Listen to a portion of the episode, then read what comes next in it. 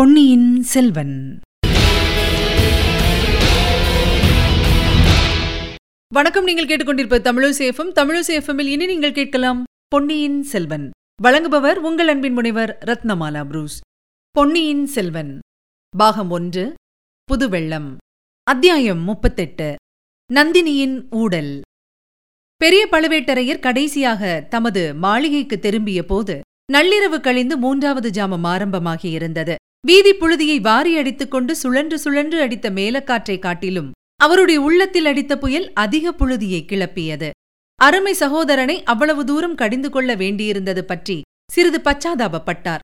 அவர் மீது தம்பி வைத்திருந்த அபிமானத்துக்கு அளவே இல்லை. அந்த அபிமானத்தின் காரணமாகத்தான் ஏதோ சொல்லிவிட்டான். இருந்தாலும் சந்தேகக்காரன் எதற்காக அனாவசியமாய் நந்தினியைப் பற்றி குறை கூற வேண்டும்? மனித சுபாவம் அப்படித்தான் போலும். தான் செய்த தவறுக்கு பிறர் பேரில் குற்றம் சொல்லி தப்பித்துக் கொள்ள முயல்வது சாதாரண மக்களின் இயற்கை. ஆனால் இவன் எதற்காக அந்த இழிவான முறையை கடைபிடிக்க வேண்டும்?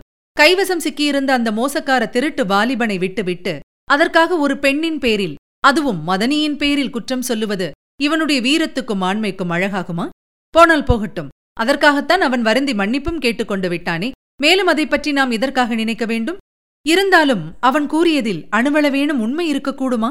ஒருவேளை இந்த முதிய பிராயத்தில் நமக்கு பெண் பித்துதான் பிடித்திருக்குமோ? எங்கேயோ காட்டிலிருந்து பிடித்து வந்த ஒரு பெண்ணுக்காக கூட பிறந்த சகோதரனை நூறு போர்க்களங்களில் நமக்கு பக்க பலமாயிருந்து போரிட்டவனை. பலமுறை தன் உயிரை பொருட்படுத்தாமல் நமக்கு வந்த அபாயத்தை தடுத்து காத்தவனையல்லவா கடிந்து கொள்ள வேண்டியிருந்தது. அப்படி என்ன அவள் உயர்த்தி? அவளுடைய பூர்வோத்திரம் நமக்கு தெரியாது. அவளுடைய நடவடிக்கையும் பேச்சும் சில சமயம் சந்தேகத்துக்கு இடமாகத்தான் இருக்கின்றன. சீச்சி தம்பியின் வார்த்தை நம் உள்ளத்திலும் இத்தகைய குழப்பத்தை உண்டாக்கிவிட்டதே. என்ன அநியாயம்? அவள் எப்படி நம்மிடம் உயிர்க்குயிரான அன்பு வைத்திருக்கிறாள்? எவ்வளவு மட்டு மரியாதையுடன் நடந்து கொள்ளுகிறாள்? நம்முடைய காரியங்களிலெல்லாம் எவ்வளவு உற்சாகம் காட்டுகிறாள்? சில சமயம் நமக்கு யோசனைகள் கூட சொல்லி உதவுகிறாளே. இந்த அறுபது வயதுக்கு மேலான கிழவனை துணிந்து மணந்து கொண்டாளே அதை பார்க்க வேண்டாமா? தேவலோக மாதரும் பார்த்து பொறாமைப்படும்படியான அந்த சுந்தரிக்கு சுயம்பரம் வைத்தால் சொர்க்கத்திலிருந்து தேவேந்திரன் கூட ஓடி வருவானே? இந்த உலகத்து மணிமுடி வேந்தர் யார்தான் அவளை மணந்து கொள்ள ஆசைப்பட மாட்டார்கள்? ஆ இந்த சுந்தரச்சோழன் கண்ணில் அவள் அகப்பட்டிருந்தால் போதுமே. அப்படிப்பட்டவளைப் பற்றி எந்த விதத்திலும் ஐயப்படுவது எவ்வளவு மடமை? இளம்பெண்ணை மணந்து கொண்ட கிழவர்கள் இல்லாத சந்தேகங்கள் எல்லாம் தோன்றி தம் வாழ்க்கையை நரகமாக்கிக் கொள்வார்கள் என்று கேள்விப்பட்டிருக்கிறோம். உலக வாழ்க்கையில் அத்தகைய உதாரணங்களை பார்த்தும் இருக்கிறோம். அம்மாதிரி ஊரார் சிரிப்பதற்கு நம்மை நாமே இடமாக்கிக் கொள்வதா? இருந்தபோதிலும் சிற்சில விவரங்களை அவளுடைய வாய் பொறுப்பில் கேட்டறிந்து கொள்வதும் அவசியம்தான். அடிக்கடி முத்திரை மோதிரம் வேண்டும் என்று கேட்டு வாங்கிக் கொள்கிறாளே எதற்காக?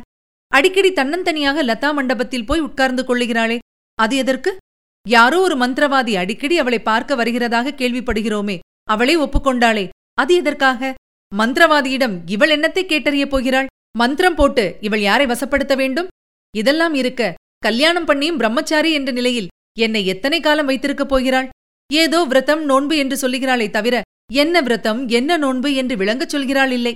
கதைகளிலே வரும் தந்திரக்கார பெண்கள் தட்டிக் கழிக்க கையாளும் முறையைப் போலத்தானே இருக்கிறது? அதற்கு இனிமேல் இடம் கொடுக்கக்கூடாது இன்றிரவு அதை பற்றி கண்டிப்பாய் பேசி தீர்த்து கட்டிவிட வேண்டியதுதான். பழுவேட்டரையர் அவருடைய மாளிகை வாசலுக்கு வந்தபோது அரண்மனை பெண்டிரும் ஊழியர்களும் தாதியர்களும் காத்திருந்து வரவேற்றார்கள். ஆனால் அவருடைய கண்கள் சுற்றிச் சுழன்று பார்த்தும் அவர் பார்க்க விரும்பிய இளையராணியை மட்டும் காணவில்லை. விசாரித்ததில் இன்னும் லதா மண்டபத்தில் இருப்பதாக தெரிய வந்தது. அவர் மனத்தில் நள்ளிரவு ஆன பிறகும் அங்கு இவளுக்கு என்ன வேலை? என்ற கேள்வியுடன் தம்மை அலட்சியம் செய்கிறாளோ? என்ற ஐயமும் கோபமும் எழுந்தன. சிறிது ஆத்திரத்துடனேயே கொடிமண்டபத்தை நோக்கிச் சென்றார். இவர் கொடிமண்டப வாசலை அடைந்தபோது நந்தினியும் அவளுடைய தோழியும் எதிரே வருவதைக் கண்டார். அப்படி வந்தவள் இவரை கண்டதும் நின்று அவரை பார்க்காமல் தோட்டத்தில் குடிகொண்டிருந்த இருளை நோக்கத் தொடங்கினாள். தாதிப்பெண் சற்று அப்பாலேயே நின்று விட்டாள் பழுவேட்டரையர் நந்தினியின் அருகில் வந்த பின்னரும் அவள் அவரை திரும்பி பார்க்கவில்லை.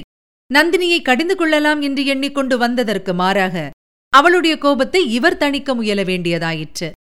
நந்தினி என் கண்மணி என்ன கோபம் ஏன் பாராமுகம்? என்று கேட்டுக்கொண்டு தம் இரும்பையொத்த கையை அவளுடைய தோளின் மீது மிருதுவாக வைத்தார். நந்தினியோ மலரினும் மிருதுவான தன் கர மலரினால் அவருடைய வஜ்ராயுதத்தையொத்த கையை ஒரு தள்ளு தள்ளினாள். அம்மம்மா மென்மைக்கும் மிருதுத்தன்மைக்கும் இத்தனை பலமும் உண்டா? என் உயிரே உன் பட்டுக்கையினால் தொட்டு என்னை தள்ளினாயே அதுவே என் பாக்கியம்.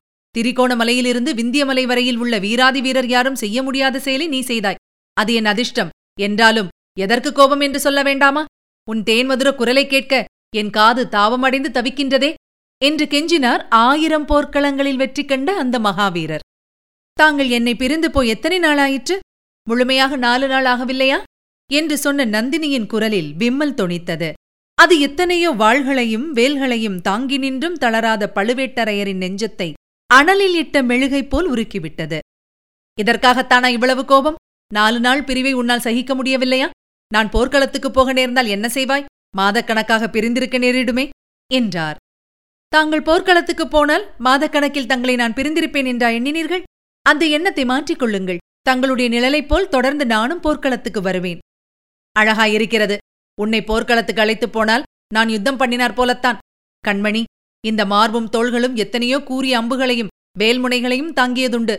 அவ்வாறு ஏற்பட்ட காயங்கள் அறுபத்து நான்கு என்று உலகோர் என்னை புகழ்வதும் உண்டு. ஆனால் உன்னுடைய மிருதுவான மலர்மேனியில் ஒரு சிறு முள் தைத்துவிட்டால் என்னுடைய நெஞ்சு பிளந்து போய்விடும். எத்தனையோ வாள்களும் வேல்களும் என்னை தாக்கி சாதிக்க முடியாத காரியத்தை உன் காலில் தைக்கும் சிறிய முள் சாதித்துவிடும் உன்னை எப்படி யுத்த களத்துக்கு அழைத்துப் போவேன்? நீ இத்தனை நேரம் கருங்கல் தரையில் நின்று கொண்டிருப்பதே எனக்கு வேதனையாயிருக்கிறது. இப்படி வா வந்து உன் மலர்ப்படுக்கையில் வீற்றிரு. உன் திருமுகத்தை பார்க்கிறேன். நாலு நாள் பிரிவு உனக்கு மட்டும் வேதனை அளித்தது என்று நினையாதே. உன்னை காணாத ஒவ்வொரு கணமும் எனக்கு ஒரு யுகமாயிருந்தது இப்போதாவது என் தாபம் தீர உன் பொன்முகத்தை பார்க்கிறேன். என்று கூறி நந்தினியின் கரத்தை பற்றி அழைத்துக் கொண்டு போய் மஞ்சத்தில் உட்கார வைத்தார். நந்தினி தன் கண்களை துடைத்துக் கொண்டு பழுவேட்டரையரை நிமிர்ந்து பார்த்தாள். தங்க விளக்கின் பொன்னொழியில் அவளுடைய முகத்தில் மலர்ந்த முத்து முறுவலை பார்த்தார் தனாதிகாரி. ஆஹா இந்த புன்சிரிப்புக்கு மூன்று உலகத்தையும் கொடுக்கலாமே. மூன்று உலகமும் நம் வசத்தின் இல்லாதபடியால் நம் உடல் பொருள் ஆவி மூன்றையும் இவளுக்காக தத்தம் செய்யலாம். ஆனால் இவளோ நம்மிடம் ஒன்றும் கேட்கிறாள் இல்லை இவ்விதம் எண்ணினார் அந்த வீராதி வீரர். அவளை கேள்வி கேட்பது கடிந்து கொள்வது என்கிற உத்தேசம் போயே போய்விட்டது. நந்தினி காலால் இட்ட பணியை தலையால் நடத்தி வைக்கும் நிலைமைக்கு வந்துவிட்டார். எந்தவித அடிமைத்தனமும் பொல்லாததுதான். ஆனால் பெண்ணடிமைத்தனத்தைப் போல் ஒருவனை மதி இழக்கச் செய்வது வேறொன்றும் இல்லை நாலு நாள் வெளியூரிலிருந்து விட்டுத்தான் வந்தீர்களே. திரும்பி வந்தவுடனே நேரே ஏன் இங்கு வரவில்லை? என்னை விட தங்களுக்கு தங்கள் தம்பிதானே முக்கியமாகிவிட்டார்? என்று கேட்டாள் நந்தினி. கேட்டுவிட்டு கள்ளக்கோபத்துடன் அவரை கடைக்கண்ணால் பார்த்தாள். அப்படி இல்லை என் கண்மணி. பில்லிலிருந்து புறப்பட்ட பானத்தைப் போல் உன்னிடம் வருவதற்குத்தான் என் மனம் ஆசைப்பட்டது. ஆனால் அந்த அசட்டுப் பிள்ளை மதுராந்தகன் சுரங்கவெளியின் மூலமாக பத்திரமாக திரும்பி வந்து சேர்கிறானா என்று தெரிந்து கொள்வதற்காகவே தம்பியின் வீட்டில் தாமதிக்க வேண்டியதாயிற்று. ஐயா தாங்கள் எடுத்த காரியங்களிலெல்லாம் எனக்கு சிரத்தை உண்டு. தங்கள் முயற்சி அனைத்தும் வெற்றி பெற வேண்டுமென்றுதான் நானும் ஆசைப்படுகிறேன். ஆனாலும் நான் ஏற வேண்டிய மூடு பல்லக்கில் ஒரு ஆண் பிள்ளையை தாங்கள் ஏற்றிக்கொண்டு போவதை நினைத்தால் எனக்கு கஷ்டமாயிருக்கிறது. நாடு நகரங்களில் உள்ள ஜனங்கள் எல்லோரும் தாங்கள் போகும் இடமெல்லாம் என்னையும் கூட அழைத்துப் போவதாக எண்ணுகிறார்கள். அது எனக்கு மட்டும் சந்தோஷமளிக்கிறது என்றா நினைக்கிறாய்? இல்லவே இல்லை. ஆனால் எடுத்த காரியம் பெரிய காரியம். அதை நிறைவேற்றுவதற்காக சகித்துக் கொண்டு செய்கிறேன். மேலும் இந்த யோசனை கூறியதே நீதான் என்பதை மறந்துவிட்டாயா? உன்னுடைய மூடு பல்லக்கில் மதுராந்தகனை அழைத்துப் போகும்படி நீதானே சொன்னாய்? கோட்டையிலிருந்து போகும்போதும் வரும்போதும் அவனை தனியாக சுரங்க வழியில் அனுப்பும் யுக்தியையும் நீதானே கூறினாய்? என்னுடைய கடமையைத்தான் நான் செய்தேன். கணவர் எடுத்திருக்கும் காரியத்துக்கு உதவி செய்வது மனைவியின் கடமையல்லவா? ஏதோ எனக்கு தெரிந்த யுக்தியை சொன்னேன். தங்களுக்கு அதனால் அது மட்டுமா செய்தாய்? இந்த மதுராந்தகன் உடம்பெல்லாம் விபூதியை பூசிக்கொண்டு ருத்ராட்ச மாலையை அணிந்து நமச்சிவாய ஜபம் செய்து கொண்டிருந்தான் கோவில் குளம் என்று சொல்லிக் கொண்டு அம்மாவுக்கு பிள்ளை நான் தான் என்பதை நிரூபித்துக் கொண்டிருந்தான் அரசாள்வதில் ஆசை உண்டாக்க நாங்கள் எவ்வளவோ முயன்று முடியவில்லை. இரண்டு தடவை நீ அவனுடன் பேசினாய். உடனே மாறிப் போய்விட்டான் இப்போது அவனுக்கு உள்ள ராஜ்ய ஆசையை சொல்லி முடியாது. தற்போது அவனுடைய மனோராஜ்யம் இலங்கையிலிருந்து இமயமலை வரையில் பரவியிருக்கிறது. பூமியிலிருந்து ஆகாசம் வரையில் வியாபித்திருக்கிறது. நம்மை காட்டிலும் அவனுக்கு அவசரம் தாங்கவில்லை. சோழ சிம்மாசனத்தில் ஏற துடித்துக் கொண்டிருக்கிறான். நந்தினி அந்த பிள்ளை விஷயத்தில் நீ என்ன மாயமந்திரம் செய்தாயோ தெரியவில்லை. ஆமாம் நீதான் இப்படிப்பட்ட மாயமந்திரக்காரியா இருக்கிறாயே. வேறு மந்திரவாதியை நீ ஏன் அழைக்கிறாய்? அதை பற்றி அனாவசியமாக ஜனங்கள் அரசே அதை பற்றி அனாவசியமாக யாரேனும் பேசினால் அப்படிப்பட்ட துஷ்டர்களை நாக்கி துண்டித்து புத்தி கற்பது தங்கள் பொறுப்பு. மந்திரவாதியை நானே நினைக்கிறேன் என்பதை முன்னமே சொல்லியிருக்கிறேன். தாங்கள் மறந்திருந்தால் இன்னொரு தடவையும் சொல்லுகிறேன். பழையாறையிலுள்ள அந்த பெண் பாம்பின் விஷத்தை இறக்கத்தான். நீங்கள் ஆண்மை உள்ள புருஷர்கள் யுத்தக்களத்தில் நேருக்கு நேர் நின்று ஆண் பிள்ளைகளோடு போரிடுவீர்கள். கேவலம் பெண் பிள்ளைகள் என்று அலட்சியம் செய்வீர்கள். பெண் பிள்ளைகளுடன் போர் செய்வது உங்களுக்கு அவமானம். ஆனால் நூறு ஆண் பிள்ளைகளைக் காட்டிலும் ஒரு பெண் பிள்ளை அதிகமான தீங்கு செய்து விடுவாள். பாம்பின் கால் பாம்பு அறியும் அந்த குந்தவையின் வஞ்சனையெல்லாம் உங்களுக்கு தெரியாது. எனக்கு தெரியும். தங்களையும் என்னையும் சேர்த்து அவள் அவமானப்படுத்தியதை தாங்கள் மறந்திருக்கலாம். நான் மறக்க முடியாது. நூறு பெண்களுக்கு மத்தியில் என்னை பார்த்து அந்த கிழவனுக்குத்தான் சாகப் போகிற சமயத்தில் பெண்மோகம் பிடித்து புத்தி கெட்டுப் போய்விட்டது.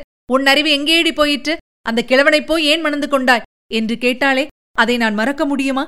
தேவலோக மோகினியைப் போல் ஜொலிக்கிறாயே. எந்த ராஜகுமாரனும் உன்னை விரும்பி மாலையிட்டு பட்டமகிழ்ச்சியாக வைத்திருப்பானே? போயும் போயும் அந்த கிள எருமை மாட்டை போய் கல்யாணம் செய்து கொண்டாயே? என்று அவள் என்னை கேட்டதை மறக்க முடியுமா? என்று கூறி நந்தினி விம்மி அழத் தொடங்கினாள். அவளுடைய கண்களில் பொங்கிய கண்ணீர் தாரை தாரையாக கன்னங்களின் வழியாக பெருகி அவளது மார்பகத்தை நனைத்தது. இதுவரை நீங்கள் கேட்டது பொன்னியின் செல்வன். வழங்கியவர் உங்கள் அன்பின் முனைவர் ரத்னமாலா புரூஸ். மீண்டும் அடுத்த அத்தியாயத்தில் சந்திக்கலாம். இணைந்திருங்கள் மகிழ்ந்திருங்கள்.